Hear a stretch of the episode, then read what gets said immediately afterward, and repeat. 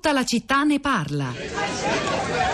L'articolo 21 è una, è una, cosa, è una cosa bellissima perché dà l'opportunità a un detenuto di poter eh, migliorare la sua persona e eh, migliorare il suo modo di vivere dentro dentro queste strutture carcerarie, insomma. E poi se si è fortunati, perché l'articolo 21 non è sempre così, magari riesci anche a avere un lavoro e poter continuare a vivere e fare una cosa che ti piace, insomma. Però non sempre così. Di solito magari eh, articolo 21, finisce l'articolo 21, ciccia e ciao, finito tutto e basta. Restiamo dunque in Sardegna, in pieno sintonia con la storia della comunità La Collina di Don Ettore Cannavera che abbiamo raccontato nella prima parte della nostra trasmissione. Questo era un estratto eh, da un eh, ciclo di Tre Soldi, il nostro programma di audiodocumentari andato in onda nel febbraio 2015 che potete ritrovare in podcast sul sito di Radio 3. Un archivio salvato, il lavoro dei detenuti a Tramariglio. Siamo dunque in provincia di Sassari, a due passi eh, da Alghero, di Daria Corrias e Stefano Alberto. TED, Rosa Polacco, i social network. Pietro, buongiorno, buongiorno a tutti sui social network. Ehm, diversi, diversi, commenti, eh, c'è anche qualcuno che, che, che riprende. Eh, i contenuti del, degli sms che, che, hai letto prima, però vado, vado, con ordine. Mm, leggo prima Assunta che scrive eh, come ha dichiarato la figlia di Pino Pinelli, Claudia, in relazione alle violenze, alle morti che avvengono in carcere, c'è chi copre e depista, ma in una democrazia compiuta lo Stato quando sbaglia dovrebbe riconoscere i suoi errori.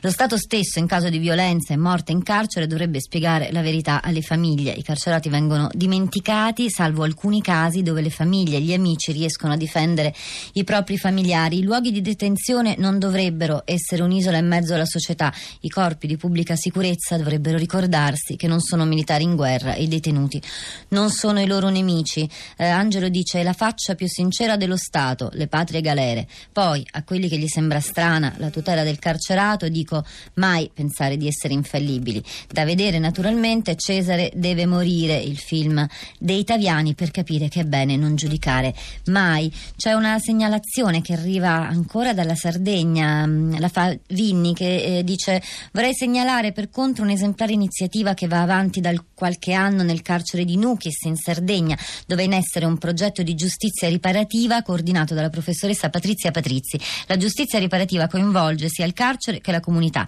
chi ha offeso e chi ha subito l'offesa, nella ricerca di una conciliazione secondo il modello messo in atto da Mandela in Sudafrica. Ho partecipato a qualche incontro in carcere e ho anche visitato quel carcere modello. Posso dire che in Italia non siamo all'altezza di un progetto così avanzato perché a livello normativo non si riesce a sostenere l'eccellenza delle idee e delle competenze che si possono mettere in campo. Vini eh, pubblica un link della, dalla Nuova Sardegna dove si parla di questo, di questo progetto e potete trovarlo sul nostro profilo Facebook La Città di Radio 3. Voglio leggere un altro messaggio arrivato dalla Sardegna, un po' la regione protagonista stamani di questa trasmissione. Antonio da Sassari, mia figlia che insegna in un carcere del circondario, mi dice che gli allievi, ex camorristi e mafiosi, si sentono soltanto ora veramente liberi perché non subiscono più le richieste da parte di malevitosi per manovalanza a scopo criminale. Carla da Genova, buongiorno, benvenuta. No. Carla, buongiorno, mi sente? Sì, sì, buongiorno. Prego, a lei, a lei la parola, Carla. E beh, io ho scritto un messaggio dicendo appunto che ci sono delitti e delitti e per delitti secondo me imperdonabili. E, insomma, per esempio il caso di di Prato e Foffo, quei due amici che hanno eh, violentato, torturato per poi far morire un, un, loro amico, secondo me è un caso che sinceramente esula da tutte le, le cose che si possono pensare. E comunque eh, non è una questione di vendetta, secondo me, è una questione di difesa della società di fronte a delle persone che io sinceramente eh, con fatica eh, riesco a definire, a definire, uomini. Mi scusi Carla, ma possiamo essere, mi scusi se la interrompo, però è molto interessante rispetto al tema di oggi, possiamo essere d'accordo con lei sulla assurdità e quasi indicibilità di quel delitto, per esempio, che lei ha citato, ma questo poi che cosa significa rispetto al tema di oggi? Se quelle persone si trovassero nelle medesime condizioni dell'imputato o accusato in primo grado per omicidio Stefano Crescenzi, che abbiamo raccontato nella prima parte, quindi lei secondo, avrebbero meno diritti, meno diritti alle cure, cioè come si applicherebbe poi questa sua riflessione? Ma mio Dio, ora il fatto che una persona sia in ospedale, in fin di vita, il pensare di tenerla lì, di tenerla in, in carcere perché ci può essere la reiterazione del delitto è una cosa addirittura ridicola. Quello, insomma, sono casi veramente limiti. Io penso veramente che se si pensa che la persona possa essere veramente pentita di quello che ha fatto in casi così efferati, io mi riferisco proprio a delitti efferati che non hanno ne- anche il delitto di questo ragazzino minorenne che ha fatto fuori la famiglia. Ecco. È stato chiarissimo il suo ragionamento Carla, teniamo distinti però la sfera di, de, del pentimento, del perdono, categorie che hanno più a che fare con la morale, con quelle invece dei, dei diritti che sono di tutti, almeno quelli fondamentali, come ci ricordava Mauro Palma in trasmissione. Riccardo da Roma, buongiorno. In breve, se può, Riccardo. Sì, brevissimo, niente.